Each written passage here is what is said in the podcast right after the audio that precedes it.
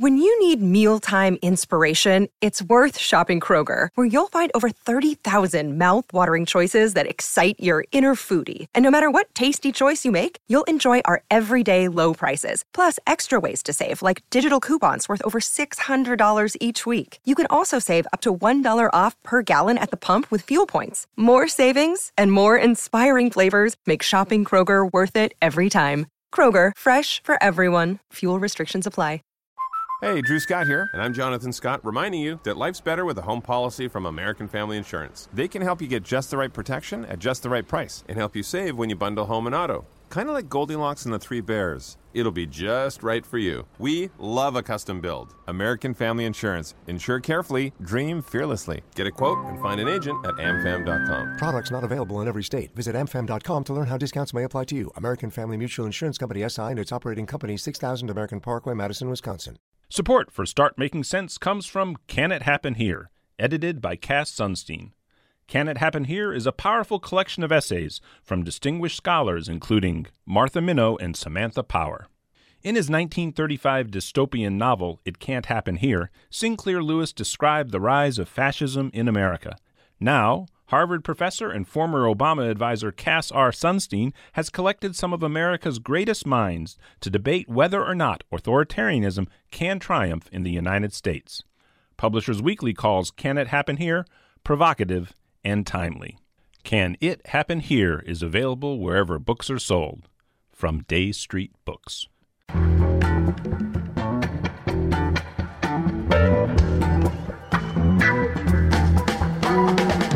From The Nation magazine, this is Start Making Sense political talk without the boring parts. I'm John Wiener. Today, Katha Pollitt takes up the arguments of some of our friends on the left who are Russiagate skeptics. Also, March 16th is the 50th anniversary of the My Lai massacre. We have an interview with the man who stopped the My Lai massacre, American helicopter pilot Hugh Thompson. But first, Robert Reich. He says it's time to turn away from Trump's unbridled greed and restore the idea of the common good.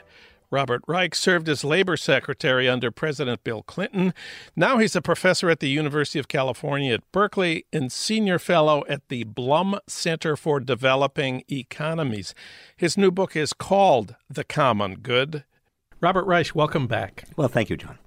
So there's a familiar Republican argument against the idea of the common good, and there's only individuals. It's my responsibility to do what's best for me and my family. It's your responsibility to take care of yourself. If you have problems, if you have health problems or job problems, that's too bad, but that's not my problem. You are not my responsibility. The state should not force me to pay for your problems. You should take responsibility for yourself.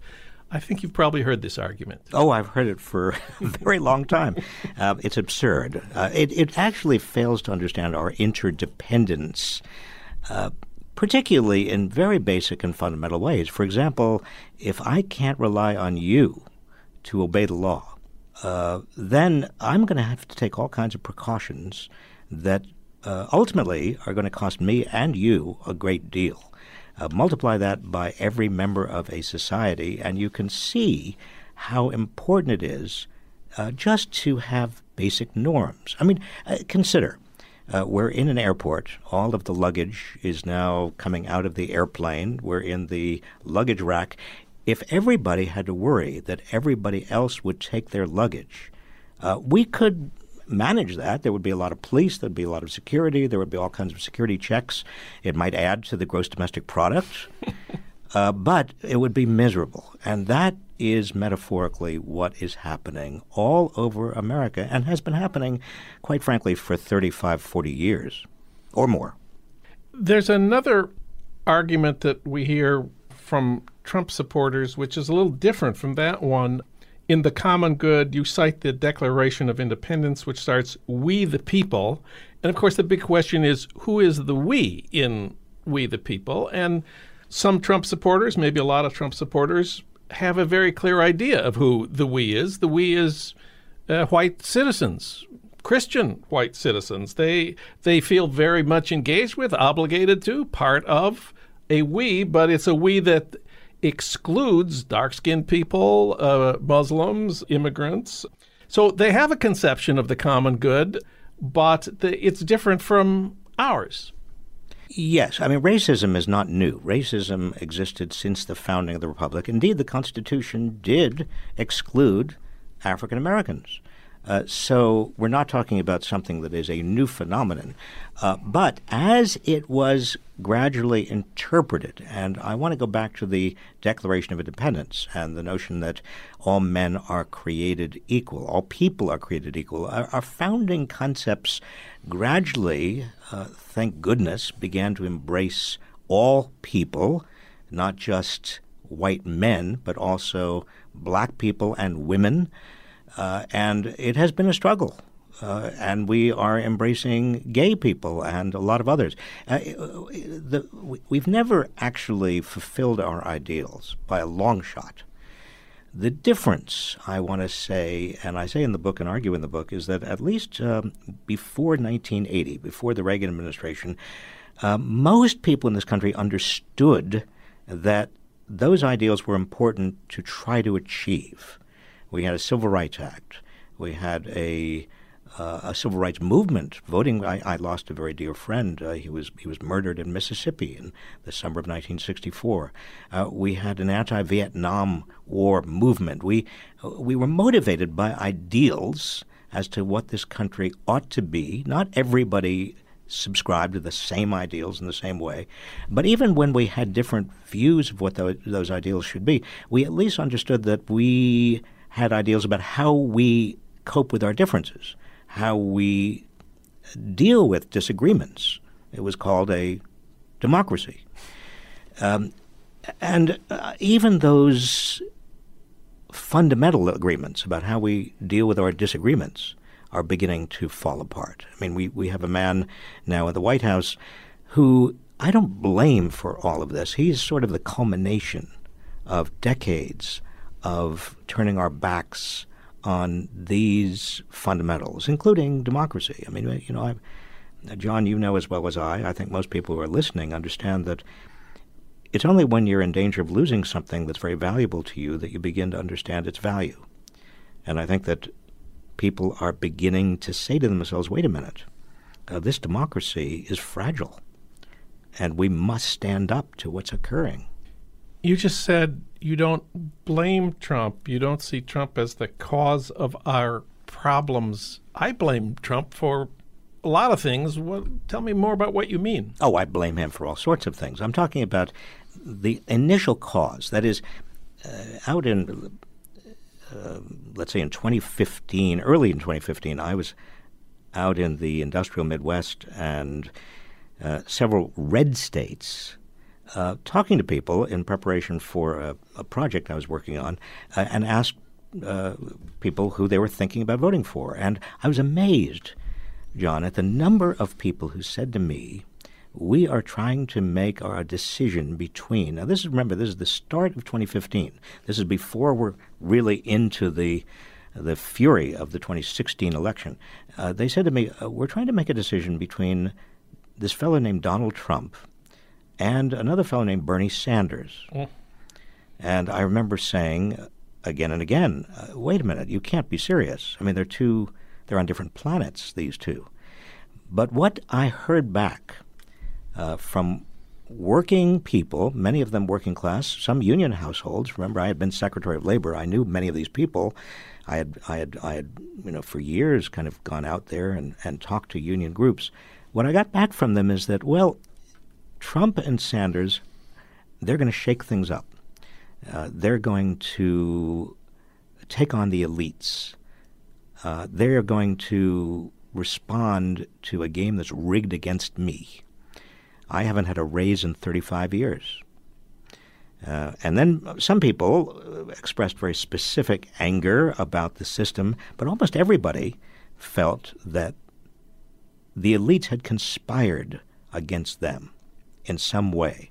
Now, obviously, uh, Trump used that anger uh, and channeled it against blacks and Muslims and African American uh, abroad and, and immigrants and I mean everybody else you can imagine who was a easy scapegoat. This is what uh, demagogues do and have done historically. Uh, Bernie Sanders used that anger, uh, I think, more constructively in terms of talking about a, a political revolution. But both of them were undisputably, at that time, indisputably at that time, uh, anti establishment. And I think that uh, although Trump has proven himself to be, you know, not not only did he not drain the swamp, he's made the swamp far worse. Uh, but he's still two-faced. He still is telling his base that he's anti-establishment, that he is a populist, while at the same time he goes to Washington and rakes in the money and you know uh, uh, basically does the bidding of the wealthy. You said you visited some of the red states in 2015, a year before the election. Have you been back lately? Yes. Uh, several months ago, I was back in several of these states, uh, talking to several of those same people. And they told me that they, uh, although they voted for Trump, many of them, they regret it.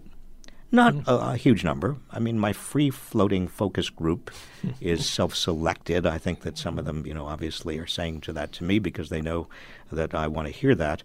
Uh, but there's no doubt that Trump's support is eroding for a couple of reasons. The evangelicals are beginning, just beginning, to have some qualms about his uh, sort of blatant uh, escapades, you know, the Stormy Daniels stuff. Uh, and some of the union people I talk with are just beginning to recognize that the big tax cut is actually not going to help them nearly as much as it will help the very wealthy and the big corporations. Uh, but it's just starting, just starting. In your book, The Common Good, you talk about the the way we, everyone in the past has used honor and shame to enforce the common good.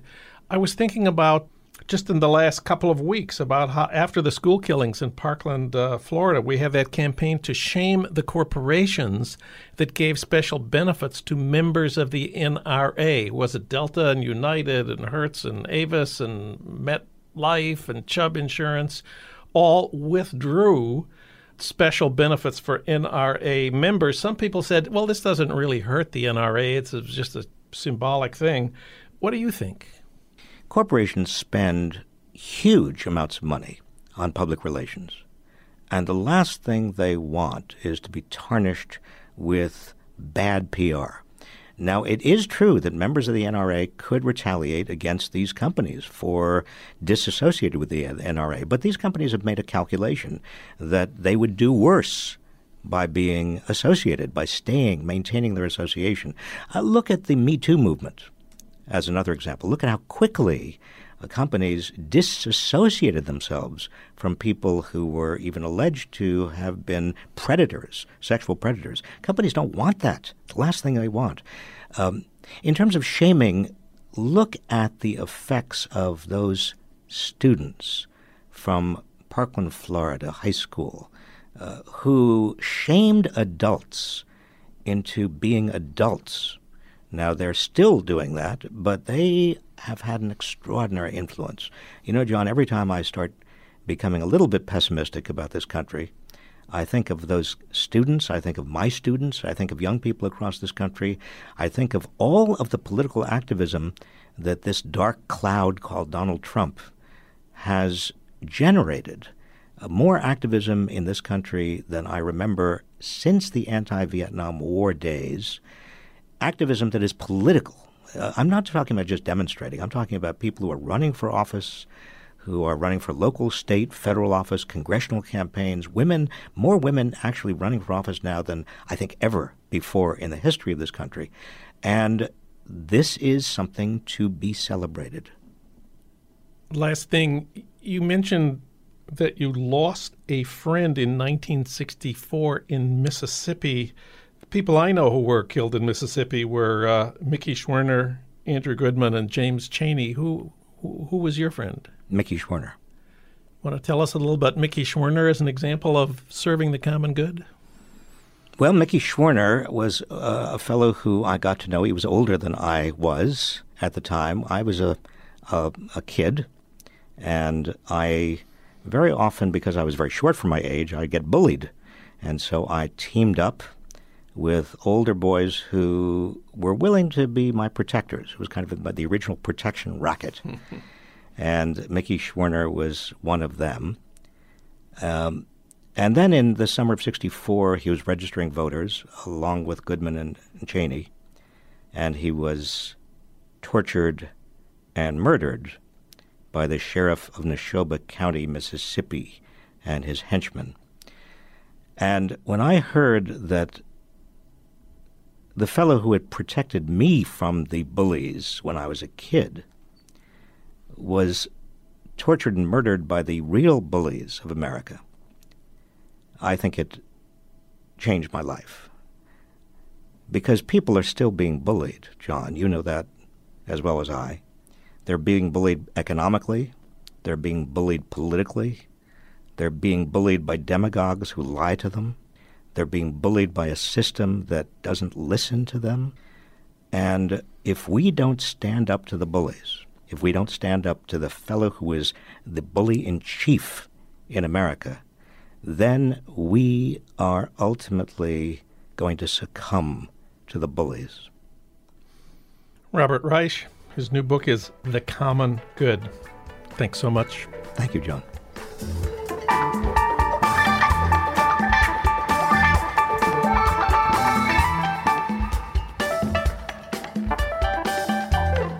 Now it's time for this week's Russiagate update. Today we turn to Katha Pollitt. She's been thinking about the arguments made by some of our friends on the left who are skeptics about the evidence that Russia attempted to interfere with the 2016 election in an effort to make Trump president. Katha, of course, is a poet, essayist, and award winning columnist for The Nation. Her most recent book is Pro Reclaiming Abortion Rights. It's out now in paperback. We reached her today in Manhattan. Hi, Katha. Hi, John. Well, let's start with the headlines on Tuesday. House Intelligence Committee Republicans said that their investigation has concluded they found no evidence of collusion between Trump's presidential campaign and Russia. Republicans said they agreed with American intelligence agencies that Russia had interfered, but they broke with the agencies on one crucial point. The Russians, they said, had not favored Trump's candidacy. This ends the investigation by the House Intel Committee.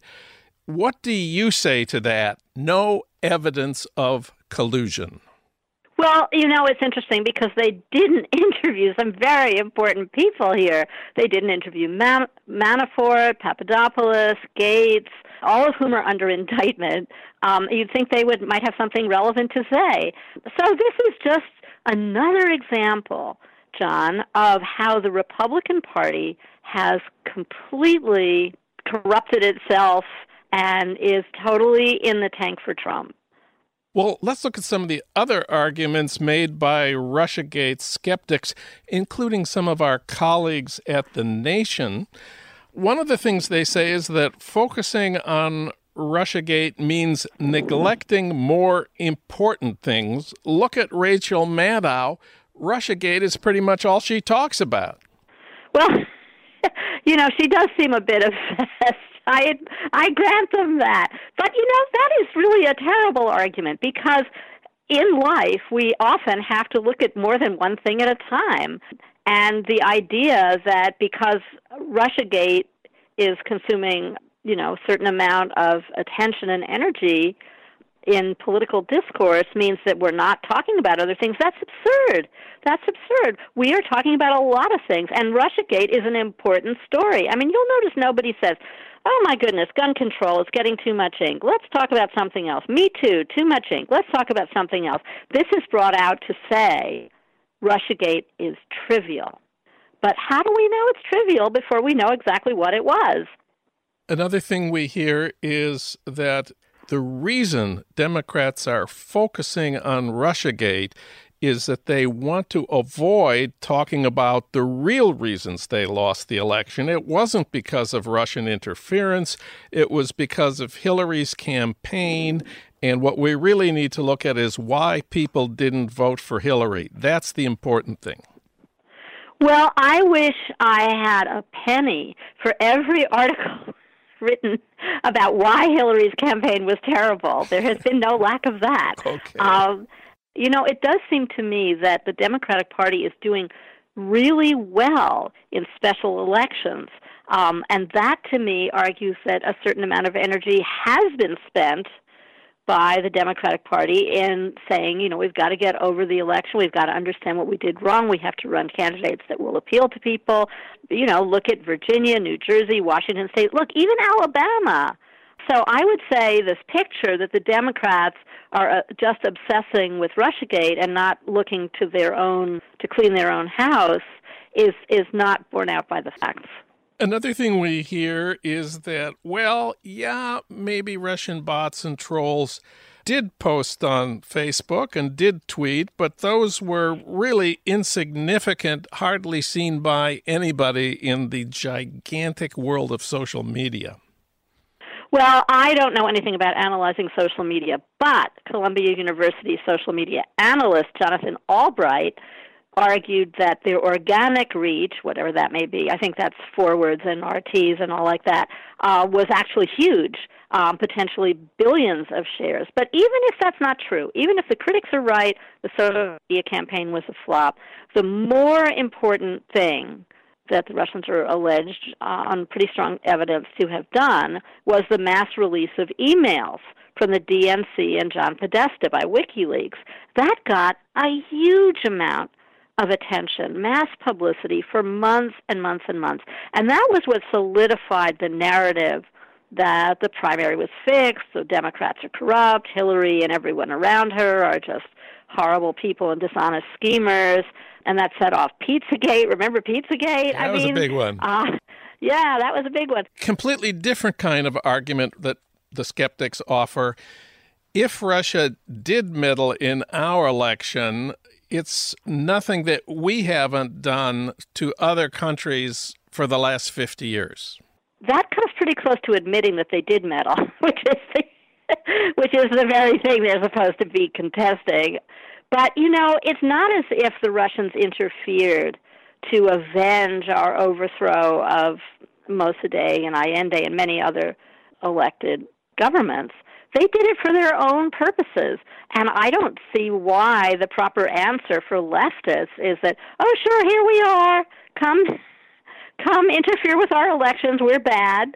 Um, that that is not the answer. The answer is to say we shouldn't do it, and they shouldn't do it either. Another argument that we get from the skeptics is that focusing on Russiagate won't win elections because voters, especially the voters who aren't already committed Democrats, care mostly about bread and butter issues. They care about health care, about raising the minimum wage, about free college. That's what will win votes for Democrats, and that's what we should all be talking about. Well, I think we are talking about those things. But if you look at look at all those people who ran in Virginia, for example, they didn't run on RussiaGate. They ran on Trump is terrible. They ran on we need a you know we need to uh, have a better highway system. They ran on all kinds of local issues. They got out the vote on the basis of, those issues and also on the basis of you know, Trump being a terrible president. They ran on the basis of the misogyny that has overtaken our government now.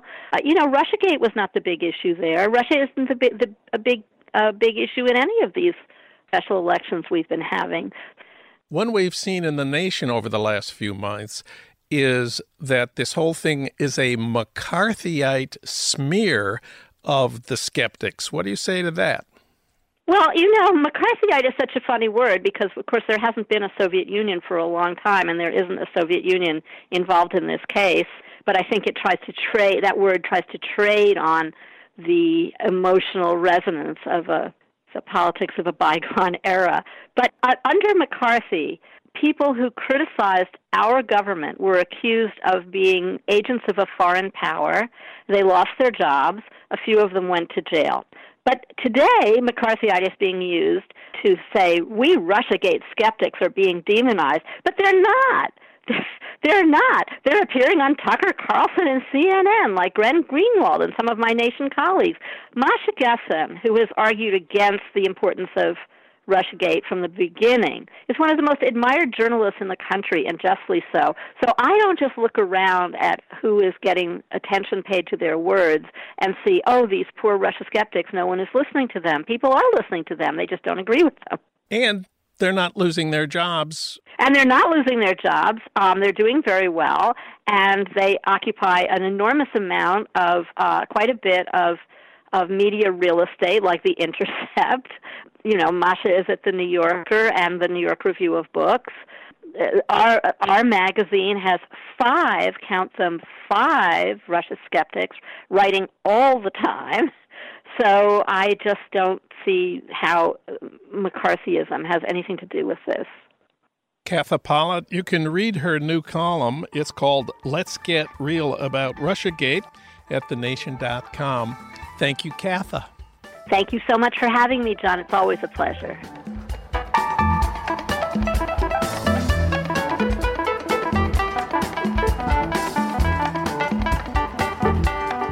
March 16th is the 50th anniversary of the My Lai massacre, the day Americans killed more than 500 unarmed Vietnamese civilians in one hamlet. Many people don't know how it ended, an American helicopter pilot landed there and at gunpoint told the American troops to stop the killing. And they did. That helicopter pilot was Hugh Thompson. He's the man who stopped the My Lai massacre. I spoke with him in February 2000 for KPFK Radio in Los Angeles. March 16th, 1968. You were a helicopter pilot in Vietnam, and what was your mission that day? uh, to provide uh, aerial scout reconnaissance to the uh, ground troops we had uh, inserted on the on the ground that day, and uh, try to locate, get out in front of them, try to locate the enemy, draw fire from the enemy, and let the uh, infantry people know, you know, where where it was coming from or where to watch out for or take it out. So then that morning you took off. You flew over the hamlet of My Lai. I understand you didn't see uh, many Viet Cong troops that, that morning. Now, when we on our first pass, right after the infantry had been inserted, and they were inserted away from the village. They had, you know, they had a little area to cross, open area rice fields to get to the village. We made our first pass out in front of them. We did see one uh, Viet Cong exiting the village uh, with a weapon. I told Larry to, you know, get him. Uh, and uh, Larry, Larry was your gunner, Larry Colburn. Yeah, right. And uh, we missed him, and he made it into the tree line and got away. And that was the only sign of danger we encountered that whole day. We never received a round. We never saw anybody with a weapon, and no weapons were captured that day. So, what did you see when you flew over the that hamlet of My Lai? We started noticing these, you know, large number of bodies everywhere, uh, and throughout the village. That well, not throughout the village, in certain areas of the village they weren't there before.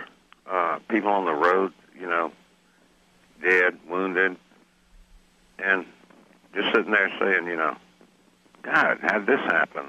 Uh, what's going on? and we we started thinking what might have happened, but you didn't want to accept that thought because if you accepted it, that means your own fellow Americans and people you were there to protect were doing something very evil. And, and who were the people who were uh, lying in the uh, in the roads and, and in the ditch, wounded and killed? Uh, they were non-combatants. They were old women, old men, children, kids, babies. Babies. Uh, no weapons. Now don't don't get me wrong. Now every every person that died that day or got murdered could have been a Viet Cong, just with no weapon visible. They could have been a Viet Cong sympathizer. But the way I was trained and the way American soldiers are trained is if Hitler walks out of a bunker and lays his weapon down, he's no longer your enemy. He is a prisoner of war. So, what did you do then? Uh, we continued to recon, and the next big thing, I guess, was we came across a ditch that had, oh, I'd say over a 100 bodies in it. Uh, and we noticed some of them were still alive. And we were thinking, how did these people get in the ditch? And we had the thought coming in our mind, but it, I wouldn't accept it at first because I tried to come up with scenarios of how they got in the ditch, like they were hit with the artillery when it came in, or when the Americans came through, they just gathered up all the dead bodies that had been killed by the artillery and thrown in the ditch. And we couldn't live with that one either because there were, you know, people in the ditch that weren't wounded.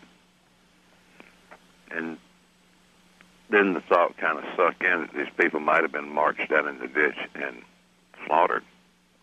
So we stopped again, sat down, got out of the aircraft, went up to a uh, lieutenant and a sergeant, told him there was some wounded civilians in the ditch. Could they help them out? Uh, said they could help them out of their misery. They could help them out of their misery. Yes, sir. And I said, "Oh, come on, guys, quit joking around here." They said, "Okay, we'll take care of it." So just got back in the aircraft and took off. Uh, Glenn Andreotta, who was my crew chief, I was sitting on my left, and as took the aircraft off and made my turn, we heard machine gun fire going off, and then Glenn comes over the, the intercom and just says, "My God, they're firing into the ditch." Uh, you land then. Sometime after that, you landed again.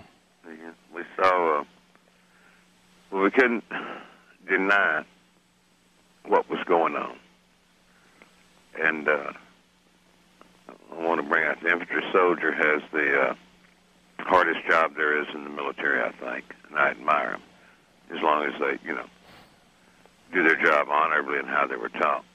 We put 190 people on the ground that day. Only about 13 to 18, maybe 23 took part in this. Uh-huh. Not everybody did, and everybody, a lot of other people were as outraged as I was. But later, we saw uh, civilians hiding in the bunker, uh, cowering, kind of looking out the door, and saw some advancing Americans coming that way. And I'd asked for help twice now and got people killed. So I just figured it was time to, you know, do something to, you know, not let these people get killed. So landed the aircraft in between the Americans and the Vietnamese. Told my crew chief and gunner to cover me got out of the aircraft, went over to the American side, and said, "You know, there's some uh, civilians right up ahead in the bunker. Can you help them out?" And I told them with a hand grenade, and I guess that's when I got a little hot and told them just to hold their people there. I think I can do better. And I've already told my people to shoot if y'all shoot. You know, so let's, let's be cool. Whatever. I thank God to this day that uh, everybody did stay cool and nobody opened up. So, so uh, you told these American troops that if they uh, if they fired on the Vietnamese uh, civilians in the bunker, that you and your crew would open fire on them. Is that right? Yes, sir. So basically, you put your own life and the lives of your crew in between those Vietnamese civilians and the American soldiers who were advancing on them at My Lai. You you risk your lives to protect those Vietnamese civilians that day. Well, it didn't come to that, so I, you know, I, I don't, I don't know. The uh, it was time to stop it, and I figured at that point uh, that was the only way, you know, that this uh, madness or whatever you want to call it could be stopped. Well, then you did stop it that day. We are we are given credit for that, yes, sir. Well, Hugh Thompson, let let me just say to you, uh, thank you, thank you for what you did that day, March sixteenth, nineteen sixty-eight, in in My Lai. Uh, thank you very much, sir. Uh, Trent, let me ask you a question. Trent Angers, author of The Forgotten Hero of My Lai, the Hugh Thompson story. Uh, to me, one of the most amazing thing in this very strong and moving book is it's called Appendix Number One. It's a list of the 504 people killed in the My Lai massacre. The names of every one of them, Vietnamese name, age, and whether they were uh, male or female. I have never seen a list like this before. How did you decide to put this in the book, and, and what did it take to put this list together? The Embassy of Vietnam in Washington, D.C. helped us to uh, to get this list. Um, these are are only 504 of the 2.3 million or 3 2.7 million, whatever the number is. And this was an effort to to humanize the uh, the people.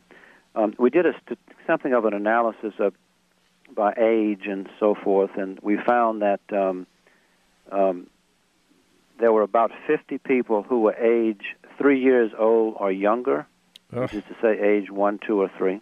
50. Uh, right, there were 50 uh, babies essentially. There were 69 people who were between the ages of four and seven. Uh, there were 91 between the ages of 8 and 12. Um, I think that these numbers speak for themselves as to the horror of what happened at My Lai.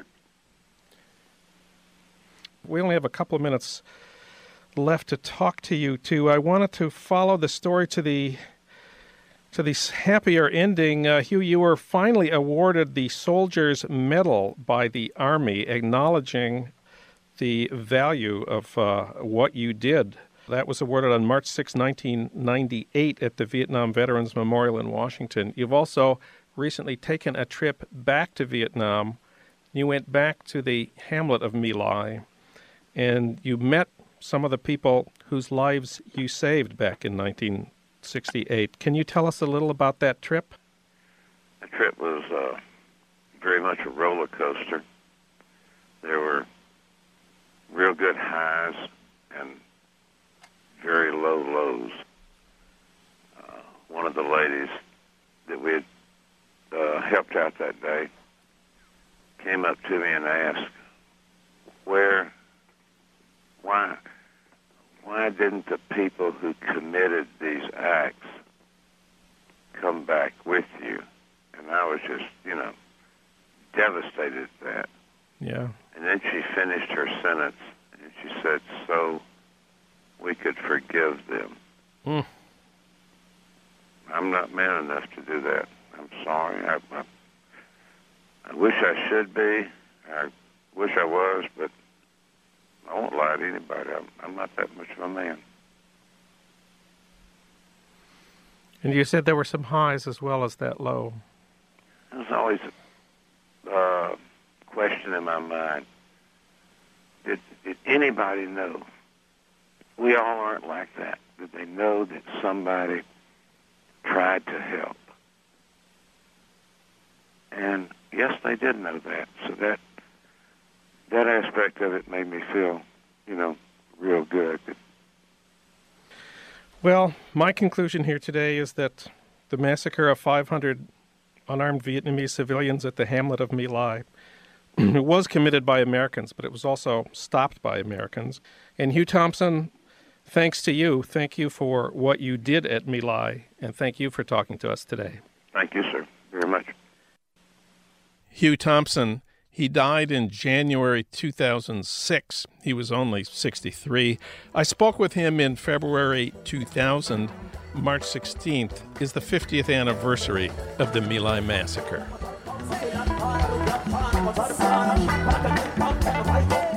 Finally, a word about this week's episode of Dave Zirin's Edge of Sports podcast, our sister podcast here at The Nation.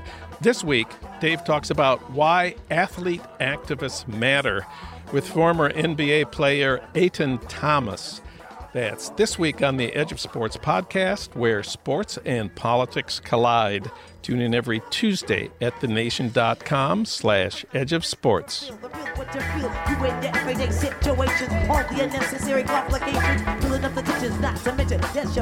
Start Making Sense, the Nation podcast, is co produced by the LA Review of Books and recorded at the studios of Emerson College Los Angeles, located in the heart of Hollywood, with technical assistance from Justin Allen.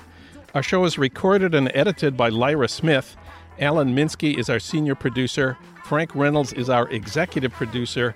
Annie Shields is our engagement editor. Katrina vanden Heuvel is editor and publisher of The Nation. Our theme music is from Barcelona Afrobeat, licensed by Creative Commons.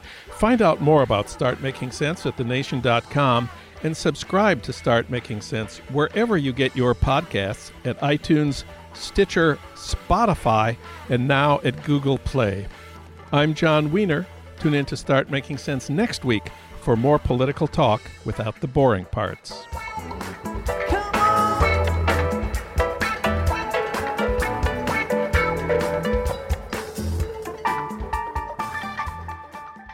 Say goodbye to your credit card rewards. Greedy corporate mega stores, led by Walmart and Target, are pushing for a law in Congress to take away your hard earned cash back and travel points to line their pockets. The Durbin Marshall credit card bill would enact harmful credit card routing mandates that would end credit card rewards as we know it. If you love your credit card rewards, tell your lawmakers hands off my rewards. Tell them to oppose the Durbin Marshall credit card bill. When you need mealtime inspiration, it's worth shopping Kroger, where you'll find over 30,000 mouthwatering choices that excite your inner foodie. And no matter what tasty choice you make, you'll enjoy our everyday low prices, plus extra ways to save, like digital coupons worth over $600 each week. You can also save up to $1 off per gallon at the pump with fuel points. More savings and more inspiring flavors make shopping Kroger worth it every time. Kroger, fresh for everyone. Fuel restrictions apply.